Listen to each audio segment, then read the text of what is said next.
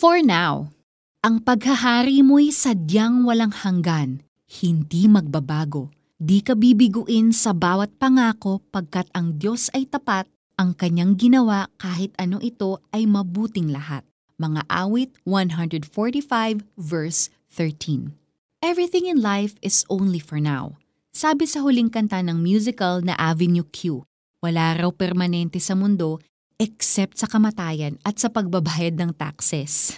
Ngumiti man tayo ngayon, maya-maya lang mawawala rin ito.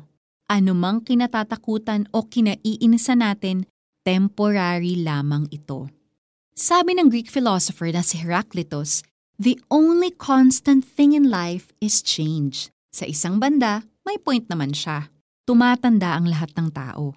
Ang mga bagay na gusto mo ngayon, pwedeng ayaw mo na bukas. Posible rin na maiba ang mga paniniwala mo over time. Kahit sa relationships, pwedeng magbago ang nararamdaman mo para sa isang tao without knowing exactly why. In a world that constantly changes, meron pa ba tayong pwedeng panghawakan?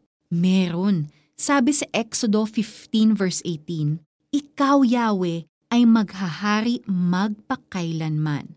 Magbago man ang lahat, nakakasiguro tayo na forever ang reign ni Christ sa langit at sa lupa. Maraming beses itong nabanggit sa Bible, sa mga awit ni David, sa propesiya ng mga propeta, nakasaad yan sa mga Panaghoy 5.19 at Daniel 4 verse 3, pati sa mga vision ni John sa Revelation, Pahayag 11.15. Hindi lang yan, hindi rin nagbabago ang pag-ibig ng Diyos para sa atin. Ayon sa mga Panaghoy 3 verse 22, Pag-ibig mo, Yahweh, ay hindi nagmamaliw. Kahabagan mo'y walang kapantay. As sure as the sun rises every morning, sigurado rin tayong mare-replenish ang mga biyaya sa atin ng Diyos. Magbago man ang lahat sa mundo, hindi magbabago ang pag-ibig niya. Totoo bang everything in life is only for now? Not according to the Bible. Kaya huwag tayong matakot o mawala ng pag-asa hindi nagbabago ang kadakilaan ng Panginoon at ang paghahari niya. And He loves us the same yesterday, today, and forever. Lord, salamat sa pagmamahal ninyong hindi nagbabago. Tulungan ninyo akong panghawakan ang katotohanan ito. Nagpapasakop din ako sa inyong paghahari magpakailanman. Amen.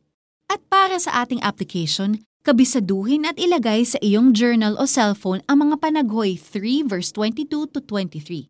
Balik-balikan nito tuwing may malaking pagbabagong nangyayari sa iyong buhay.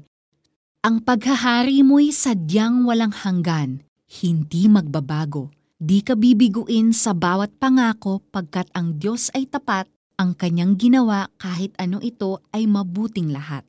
Mga awit 145 verse 13. Ako po si Sonja Kalit Kakilala, wishing you a very blessed day.